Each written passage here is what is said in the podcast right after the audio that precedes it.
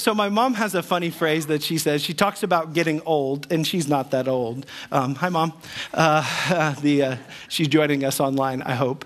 And, uh, uh, but uh, she has a phrase that getting old is not for wimps. Have you ever heard that phrase before? I, I overheard a friend recently that she talked about the days and how they kind of go by quick. And she said, as you get older, the days are kind of like toilet paper rolls. When you get to the end, they start to go by a lot faster. The way she described it. I thought that was funny. Uh, some of you have heard humorist George Burns say things like, you know, you're getting old when you stoop down to tie your shoelaces and you wonder what else you could do while you're down there, you know? Um, or by the time you know you're old when you've learned everything and then you've forgotten it all, right? Uh, I love, um, I love this, this image of getting old, that we are all either heading towards that hill, we are on the hill, or we are over the hill, right? Uh, I, I, love, I find this to be therapeutic. King Solomon, in his wisdom, uh, I, I, like to, to, to, think of Ecclesiastes 12. If you're familiar with this, we won't spend much time there, but in Ecclesiastes 12, he, um, I, always, I always, if I feel old, I like to turn to Ecclesiastes 12 because it's my it could be worse passage of Scripture. Let me share what I mean. So in Ecclesiastes chapter 12, beginning in verse 1, he, he gives this exhortation. So it's not just for old people like me to read this. Uh, it says, Remember also your Creator in the days of your youth, before the evil days come. That's kind of harsh, but that's how he describes them. And the years draw near, of which you will say, I have no pleasure in them before the sun and aren't you guys glad you came to church today this is encouraging so before the sun and the light and the moon and the stars are darkened and the clouds return after the rain what a poetic description of that time when we see beloved ones and friends and family go on before us in the day when the keepers of the house tremble. Uh, they, they believe this is a description of your arms being strong, and then at some point that they begin to shake. It says, and the strong men, the strongest muscles we have in our bodies are our legs when they are bent over. And the grinders cease because they are few. You know what he's talking about there, right? Talking about your teeth. Um, that they give up the fight sometimes. And those who look through the windows are dimmed. It's amazing how uh, my contact prescription keeps needing to change, to get stronger over time. And the doors on the street are shut when the sound of the grinding is low, and one raises up the sound of a bird at the sound of a bird, and all the daughters of the song are brought low. Someone described it this way When you get old, you can't sleep because you hear too much. And the problem with hearing too much is you can't hear what you want to hear, and you don't hear what you do want to hear, right? So Solomon, in his wisdom, goes on to describe what happens with our bodies. He says that these, um, it's, like, um, it's like the blossoms of the almond tree um, that they bloom. The grasshopper drags itself along. This is a picture of the autumn, the, uh, the, uh, these trees, uh, almond trees blooming. It ought to remind you of my beard, right? So things turning white over time, right? We could, we could play this game for a long time. You know, Benjamin Franklin, in the months before he would, would pass away, he wrote a friend and he talked about the U.S. Constitution and some of the things that had been ratified. And in his declaration uh, of that time, as he sought out a friend in his last days, um, he, he says this Our new Constitution is now established. Everything seems to promise it will be durable but in this world, nothing is certain except for death and taxes. Yeah, a couple of you are paying attention, right? That's, that's where that age old um, uh, quote comes from. Nothing is certain except for death and taxes. We know that we're getting old. Um, we know that we feel the reality of aging. And in that process, uh, we know that we live in a society that likes to try to stop aging. Um, there are all kinds of remedies and attempts to end aging, but the certainty that Benjamin Franklin spoke of his own death, which would happen just months after he declared those words, is something that you and I are guaranteed to experience. In a few weeks, we'll talk about the return of the Lord. And um, we anticipate that the Lord will come. And if the Lord does not come in our lifetime, we will experience death. And today, there's a part of this discussion that it sounds morbid. It's, it's, it's difficult for us to talk about in some ways, partially because we experience the pain of loss of those whom we love.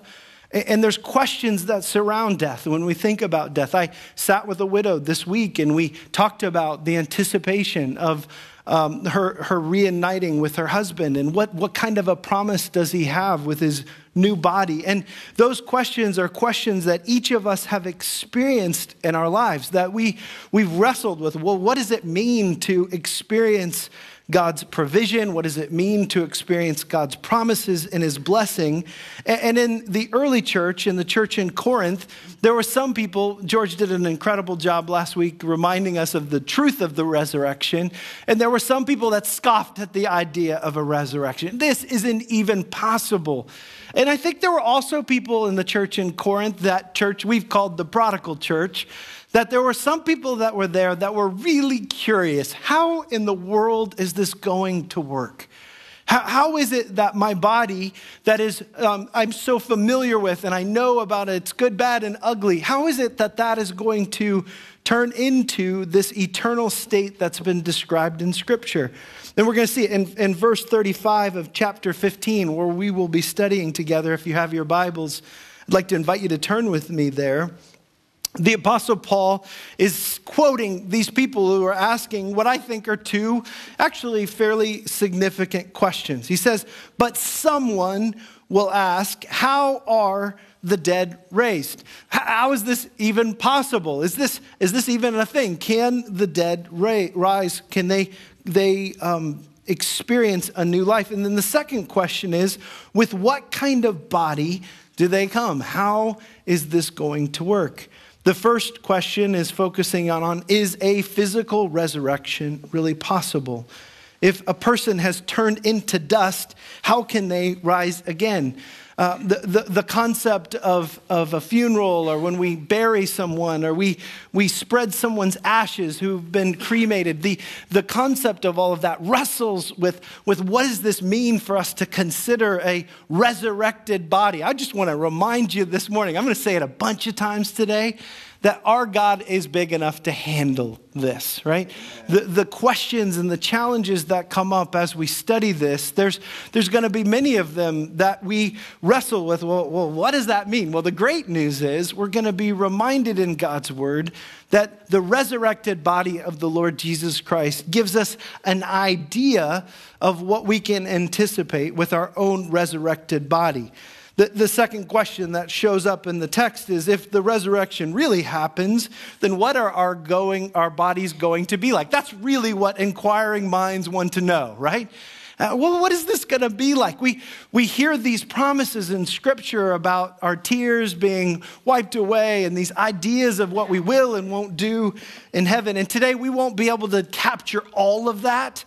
But what I want you to catch as we study God's word together are some really encouraging things about those of us who've placed our faith and trust in the Lord Jesus Christ. When, the, when in Ecclesiastes, Solomon says, Remember your Creator in the days of your youth. Today we'll see the Apostle Paul remind us this is valuable things for us to anticipate.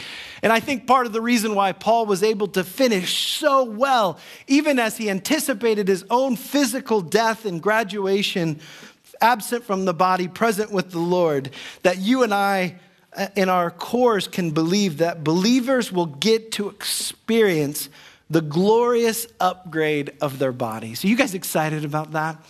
The glorious upgrade of our bodies. I didn't spend a lot of time talking about the downgrade of our bodies that happens over time and through pressure and through life experience. But what we recognize is that the Lord, through the work of the cross, has made provision for us when we ask this kind of question that's in verse 35 of 1 Corinthians 15 How are the dead raised? What kind of a body will they come? Uh, when we ask those questions, it's kind of interesting in the text. If you have your Bibles open, or we can put it up on the screen, that it, the Apostle Paul's first response in verse 36 comes across a little harsh, where he says, You foolish person. Now, now this statement is not the, the word that Jesus warned us against saying about others that is translated moron, or it's, it's the root of the word moron. He's not calling us morons for our questions. Uh, the, the translation of this word falls short of understanding. He just says, You're missing out. You, you don't understand.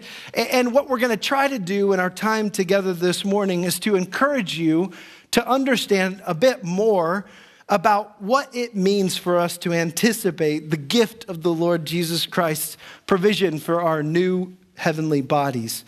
Uh, these are going to be a great upgrade. And we're going to talk about that today. The Apostle Paul's answer to those questions are going to fall on two analogies that are helpful. One is the description of seeds that look dead when they're planted and then they produce a fruit in kind when they are buried.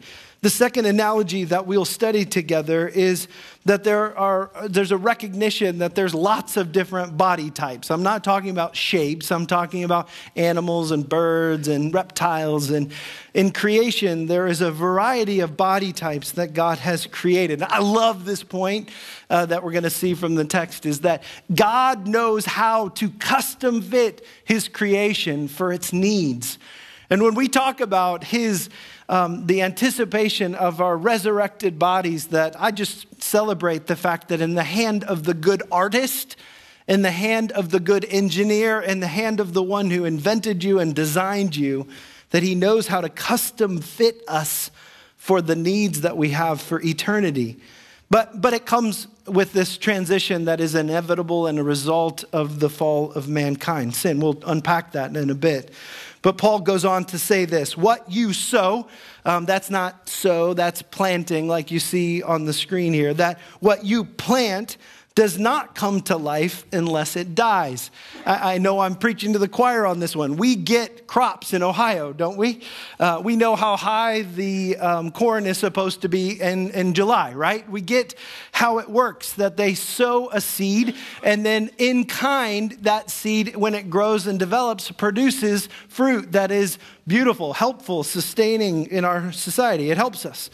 In this description, as he talks about the plant that dies, he's trying to help us to understand that death, even though it appears final, it is actually just a transition from what we're experiencing on to the next.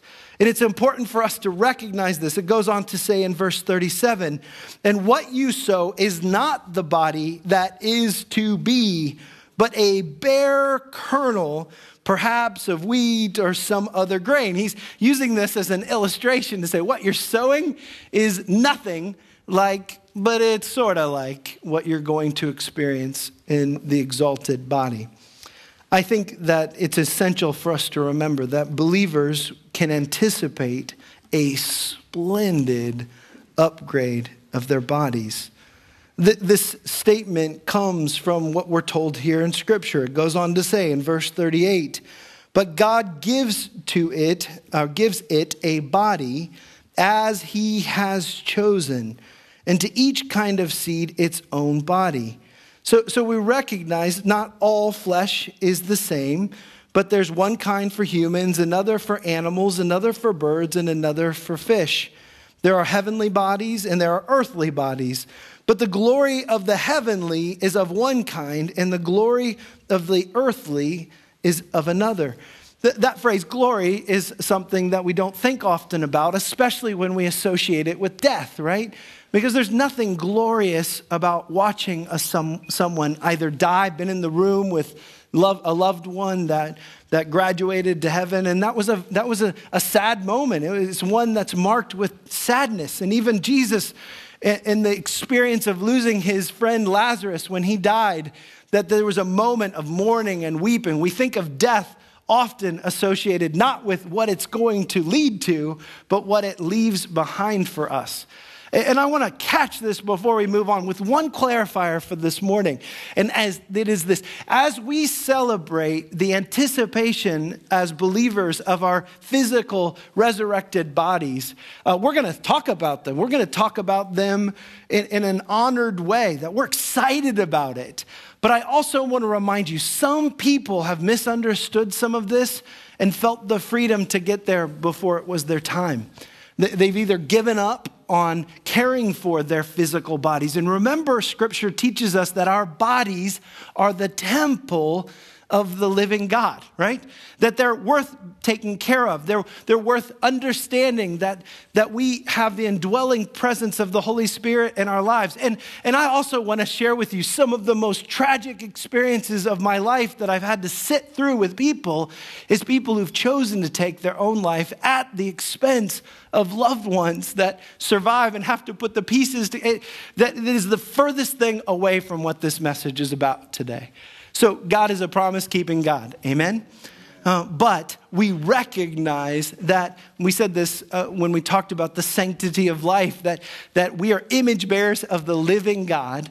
Uh, we recognize in Scripture, He says to us, to live is Christ, right?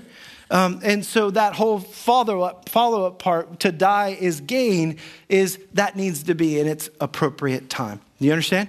And so the deceiver wants to steal, kill, and to devour. And I think any person who takes their life at their own hand is misunderstanding and listening to the wrong voice. Do you understand? And so when I, when I think of the worst experiences that I've sat alongside of families, it's that people believed maybe some of the things we've talked about, but in their heart, they've decided that it was time for them to give up. Some, some don't have to commit suicide, some are committing suicide one bottle at a time. some, some are choosing to disassociate with the world that's around us. They've given up. And I'll just tell you that, that, that this description in verse 40 there are heavenly bodies and earthly bodies, but the glory of the heavenly one is of one kind, and the glory of the earthly one is another. He wants us to be excited about God's provision. I, I like that idea that God will custom fit our new bodies for our eternal needs. Do you understand that truth? Um, I want to slip, flip back on the slide, Mike, to the, the picture of the animals. I, I, I was, um, I was driving through the metro parks yesterday. I love our Cleveland metro parks, they're incredible. And uh, there was a, a, woman running with her two Siberian huskies. Um, I don't know if dogs can smile, but those huskies were like in their element, right? Because there's, there's feet of snow on both sides. The just the, the hair that they have, they're just custom fit to, to be able to play and to enjoy the snow, right? And you think of creation. I think for some of us, the way we understand science and we think of, of things like the theory of evolution, the way it has panned out, and we forget that God's ability to create creation is partially why everything fits together so beautifully, right? That, that God was the one who custom fit each animal in its kind to be able to be successful in its environment. It's beautiful, right? And sometimes you stand back in awe of the, the ways that he custom fit his creation. Do you understand that when we talk about the things that we don't know all the answers about, about eternity, that it's the same tailor that can do that, can do that for each and every one of us? Do you find encouragement in that fact? I find encouragement in the fact that even as we talk later about the earthly body, the resurrected body of the Lord Jesus Christ, that, that God provided in the resurrected body exactly what was necessary to continue to bring glory and honor to the Lord. God will custom fit our new bodies to our eternal needs. Another idea that I think is important as we anticipate this splendid upgrade. You guys know about upgrades, right? We've all had the old cell phone, and then we get the new one, and we're amazed as to what it can do. This is so much more than that. Our upgraded bodies will resemble our earthly lives. And I think that that's interesting to me that even as we talk about Jesus, at, at, first, like on the road to Emmaus or Mary, there were people who didn't uh, identify him right away, but often when it was when he spoke or when he ate with them, that they were able to recognize him. When he talks about these seeds and kind, part of what Paul's point is, is it's not an utterly new thing, but it is one that carries with it the echoes of the old thing. So when we say that a kernel of corn is planted and it produces corn, what, what God's going to do is to be something similar, but also something different that's been glorified. Uh, I like this de- definition of glory or uh, explanation of it that we see in verse 41. He's going to use the stars and he's going to use the moon and the sun to help illustrate this for us. There is one glory of the sun. We understand, those of us who sat in a science class, the um, incredible energy that's represented by the sun and the process that's happening there for it to continue to give us warmth and power. There's one glory of the sun. There's another glory of the moon. We recognize that the moon is reflecting the glory of the sun and another glory of the stars. And for the stars, different from star, one uh, star from another in its glory. Uh, we see it in the sky when we can actually see the stars, right? When it's dark enough. Uh, that, that when we, we see those stars, we're able, to, I think it's funny that we don't always get to see the stars in Ohio because there's clouds all the time, right? But, but when we do get to see the stars, um, there's a difference between them. And I think Paul is just gently reminding them through this teaching that there will be a glorified body. Um, it's going to be different, but it's going to carry echoes of the same. There's a, there's a verse that really helps me to understand what we can anticipate in, it's found in Philippians chapter 3, verses 20 and 21. I love this passage. I'm going to read it multiple times for you today. It says this But our citizenship is in heaven, and from it we await a Savior the Lord Jesus Christ, who will transform our lowly body. It sounds a little harsh, but I guess we understand what he means. He will transform our lowly body to be like his glorious body by the power that enables him even to subject all things to himself. So, this, this tells us that, that Jesus gives us an, an, an idea of the resurrected body of Jesus, gives us an echo, an idea of what we can anticipate. But I also want to point out a few things that make this message so valuable for us. Some people believe that this stuff that we're experiencing in life right now is all that there is. That, that making yourself as comfortable as you possibly can is all that you get to do. You guys know that there are people who, when they die, they pay thousands of dollars to freeze their bodies so that there's a day when science might be able to resuscitate. The, you know why anybody would do that? Is because they don't understand this. Do you understand what I mean? Because they're, they're trying to hold on to uh, what is the promises of a physical body. And everyone, it doesn't matter how wealthy they are, it doesn't matter how healthy they are, it doesn't matter. We can go through the. There is going to be a time in this age when we die. And so the desperation of some is to forget that their citizenship is in heaven, and it is to try to hold desperately on to this world. And so when he says we await a Savior, I'll just remind you these promises are for believers. These promises are for people who've placed their faith and trust in the Lord Jesus Christ. And, and, and, that promise for us that have placed our faith and trust in Jesus Christ is, is the, he's comparing the two. He's saying lowly body on one side, glorious body on the other. God's going to bless us. Let me just share with you from observations of Jesus' body some of the things that are very intriguing to me. I think it's interesting that uh, this was a fun study for me. I just thought, well, what do we see in the resurrected body of the Lord Jesus Christ? So, the body of Jesus after his resurrection was endowed with many unique and strange qualities. He was an adult, at least we know that he could speak and was coherent. And some have asked that question about our eternal bodies like, how old are we going to be? We don't know how old we're going to be, but to understand that he was able to, to converse and speak, he didn't need his diapers changed, if that makes sense, right? So he was an adult at some level. He was physical, he was not a ghost. He um, he wore clothes. He was able to prepare a meal for the disciples. He interacted with them. And this, this beautiful picture um, that's a painting of description of it's kind of gross, right? What you see on the screen, but but you see Thomas pointing into the wounds of Christ that he was tangible, physical, touchable. He wasn't a ghost. Um, we know he made breakfast with fish that the disciples had caught. He was recognizable, even if he wasn't initially recognizable. And some have guessed that he might have, as the resurrected Lord, come back at a different age than the, the 30 plus years that he was when he died. So he was recognizable, um, even though it took some time, and sometimes it was even his voice that allowed people to recognize him. So when we talk about echoes of who he was that was still there.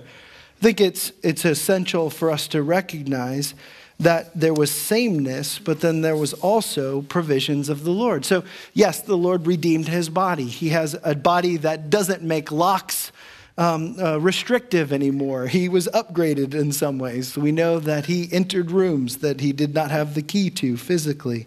Uh, we know that he broke bread. He ate fish um, after the road um, to Emmaus, that he spoke with the disciples. That um, he, what's intriguing about it is that I think the Lord um, was there were scars and wounds that were healed of his body, um, but we also know that there were some scars that remained. And, and that's a question for us. Well, how does that work? Well, I think personally, when I study that, that there's a part of me that recognizes that God had suited the Lord Jesus perfectly as the Son of God to continue to testify to the truth of the gospel. So this is what we get a glimpse of seeing is that he's custom fit for his situation. I, I think it's important for us to remember uh, these truths. Let me just share a few of them from Scripture. Luke 24 39 says this when Jesus was touched, the image that was in the background, he says, See my hands and my feet, that it is I myself. Touch me and see. For a spirit does not have flesh and bones as you see that I have. And when he had said this, he showed them his hands and his feet. And while they still disbelieved for joy and were marveling, he said to them, Have you anything here to eat? And they gave him a piece of boiled fish. And he took it and he ate before them. So we get this glimpse of the resurrected body, and it's fascinating to see Jesus. I think it's important for us to, we don't have time to unpack all of this, but to remember that our resurrected bodies will have many new attributes. Our resurrected bodies will be possessed of many wondrous functions that are denied to us here. Let's look at Romans 8:11. We'll put it on the screen for you here. If the spirit of him who raised Jesus from the dead dwells in you, he who raised Christ Jesus from the dead will also give life to your mortal bodies through his spirit who dwells in you. This is a spiritual process, but also a physical one. Verse 4, I love this. This is just a wonderful passage of scripture. Look at what it says in Revelation 21. He, God, will wipe away every tear from their eyes and death shall be no more. Isn't that great? Neither shall there be mourning, nor crying, nor pain anymore, for the former things have passed away. He's, he's doing something that's miraculous.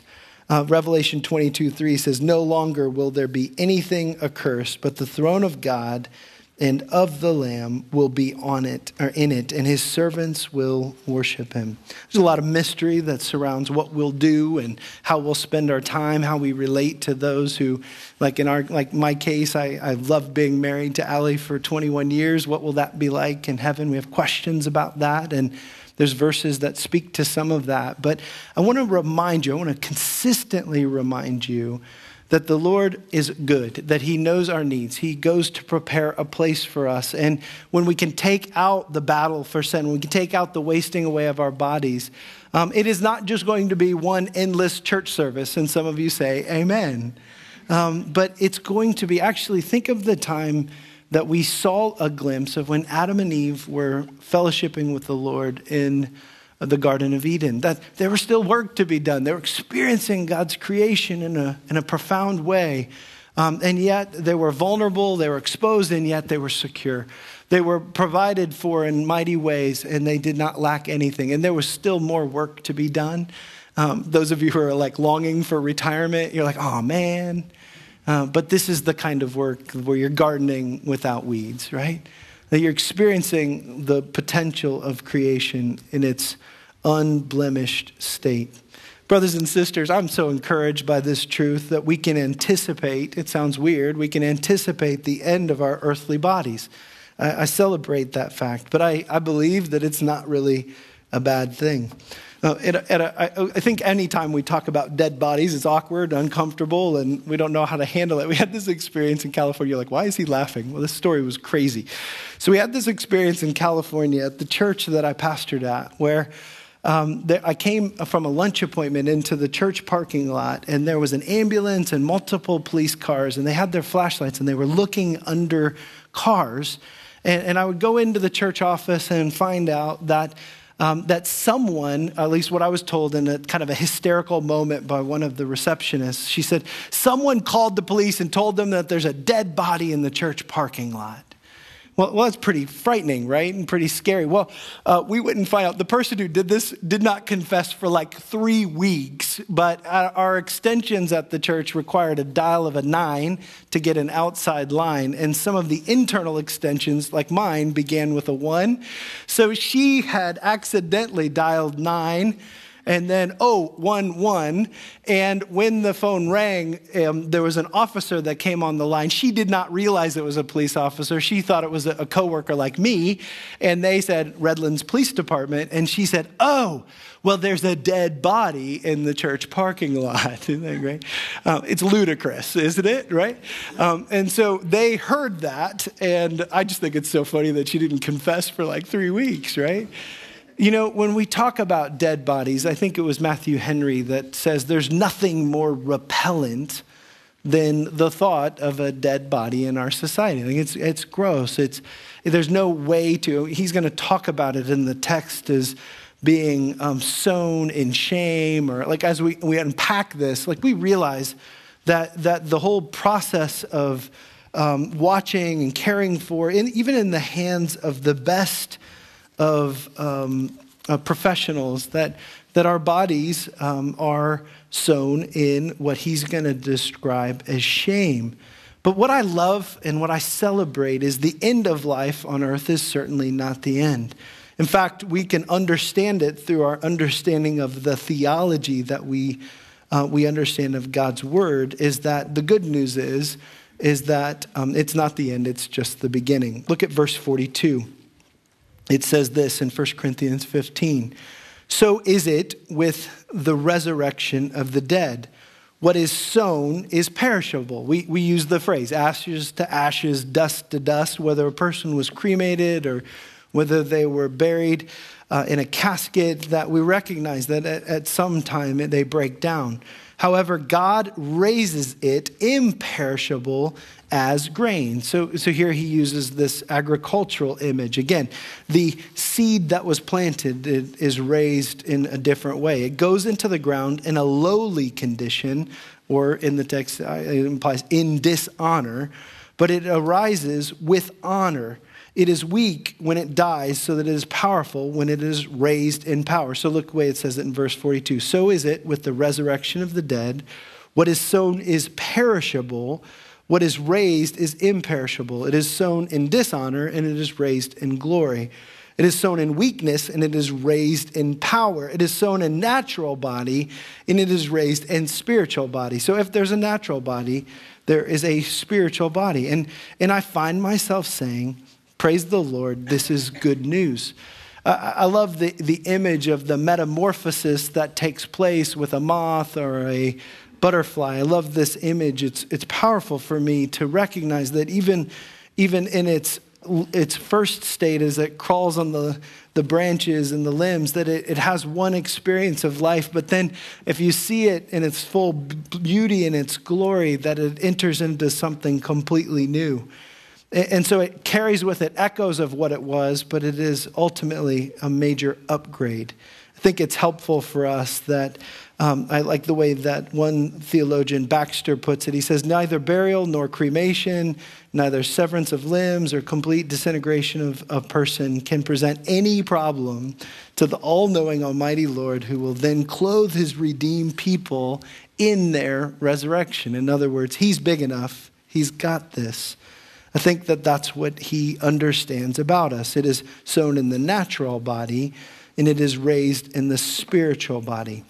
Uh, I mentioned that passage in Philippians earlier that our true citizenship is in heaven. Confusing our citizenship with earth is uh, ultimately misunderstanding what God has provided for us. In fact, we get the privilege of being a part of something that is completely new. Verse 45 describes it in an interesting way. He talks about Adam and the new Adam. And it's important for us to remember that Adam, um, that we remember from Genesis 2 and from creation, that word Adam in Hebrew means man, the first man that walked on the earth.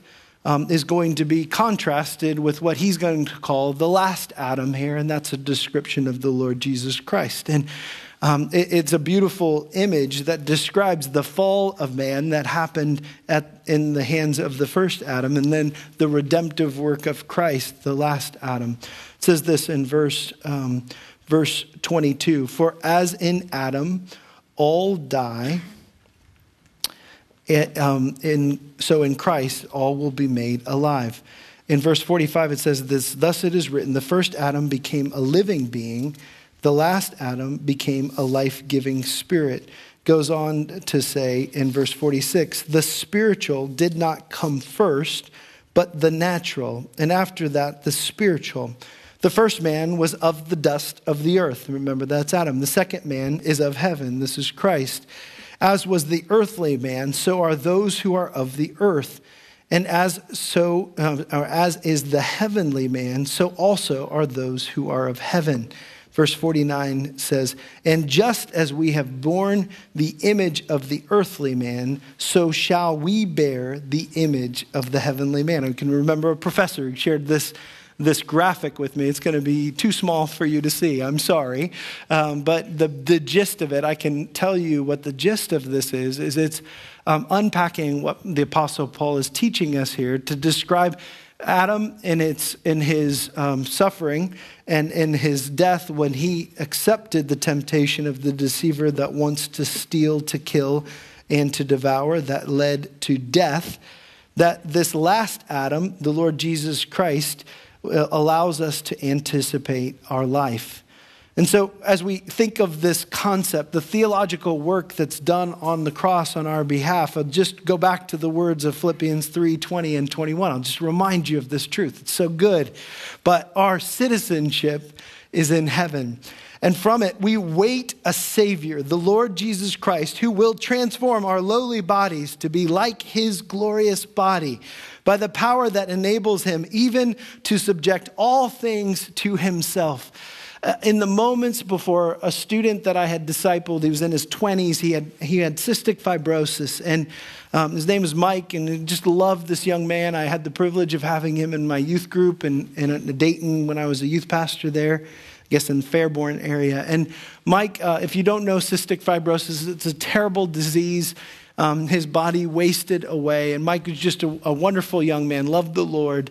And um, the week before he was to be married, Mike ended up dying of cystic fibrosis. And I visited him in the hospital. We were planning on the details of his wedding that we never got the privilege of doing.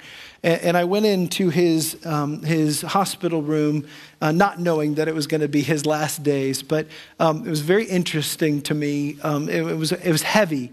But, but Mike um, understood what it meant to get married. He was excited about that. But, but, but he showed me his chest, and on his chest, he had had tattooed the words Maranatha. Um, some of you know that that is a Greek term, and it declares, Come, Lord Jesus, come, right? And so here he was, knowing that he was in the valley of the shadow of death.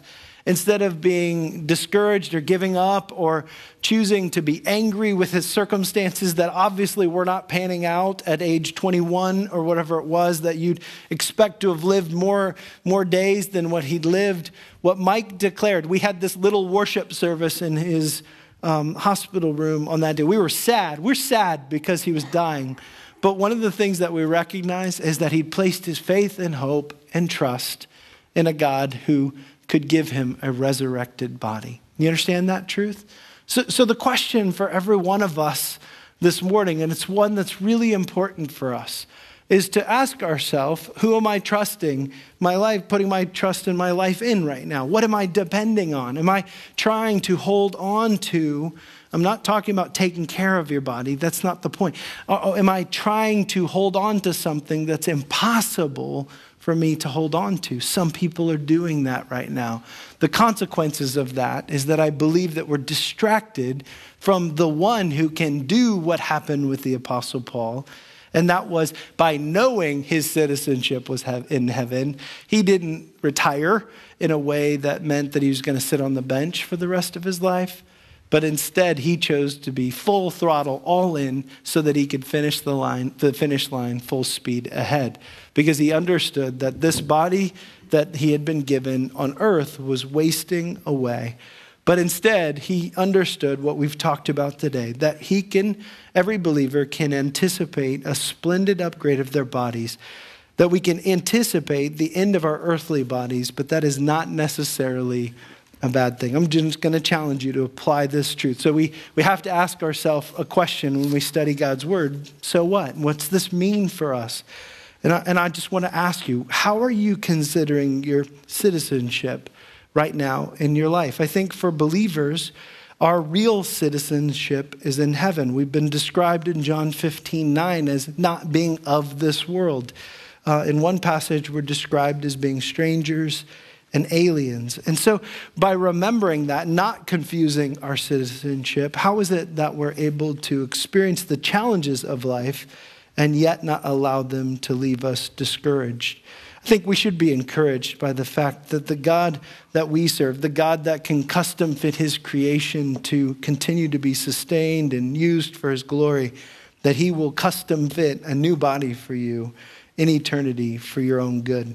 And I think it's important for us to remember that we can have a hopeful expectation of our resurrection, especially as we watch our bodies fail us. Um, would you join me in prayer? I'm going to invite the worship team to come forward. We're going to close out our time in worship. Father God, I, I come before you um, again today, overwhelmed by gratitude for your blessing that, that this is one of those times where you called your shot in our lives, that you told us what you were going to do before you do it. And that promise of what you're going to do on our behalf, the image for me that stands out so much is that you are wiping away every tear. Lord, that um, you're good, you're faithful, you know our needs more even than what we do. I, I thank you for that promise. I take great encouragement in that truth. For some of us in this room, that's not our story. Uh, and I pray for each and every person here, your simple truth that you said in John 3:16, for God so loved the world that he gave his only begotten son that whomever believe in him would not perish but have everlasting life. That perish process, he's meaning that the final destination isn't just death or separation from God but instead it is eternal life in the presence of a living God. God, I pray for each and every person here that they'd ask themselves the hard questions about what do they believe, who are they? And Lord, I pray for each and every one of us that have placed our faith and trust in you, that this recognition of the glorious upgrade that you've provided for us um, would not just be something that um, is a thought or an idea, but that it would actually propel us forward to move forward in the light of your glory and grace. And so, Lord, we, we celebrate your provision, that it's good, that you know how to give us good things. And I, I do pray for those who are in this room that are weary and heavy laden, um, that you would be the God that gives them rest. Those who are suffering with their own physical discouragements, that you'd remind them that you still have work for them to do, even in their suffering, uh, but that their suffering will have an end. I pray for that for those who are suffering. Um, Lord, I pray for those of us who are in this room that grieve the loss of those who've gone before us. Uh, some of which I think of my, my grandma Brennan, who was a special woman in my life. Um, that uh, I love the idea that she has received a new upgraded body, she's able to bring glory and honor to you in a new, new way in her time with you. I think we pray that for those who've gone before us. Lord, we love you. Uh, we need you as we close this worship service out in worship. I pray that you'd receive it uh, in a manner that's worthy of you. And all God's people said, Amen.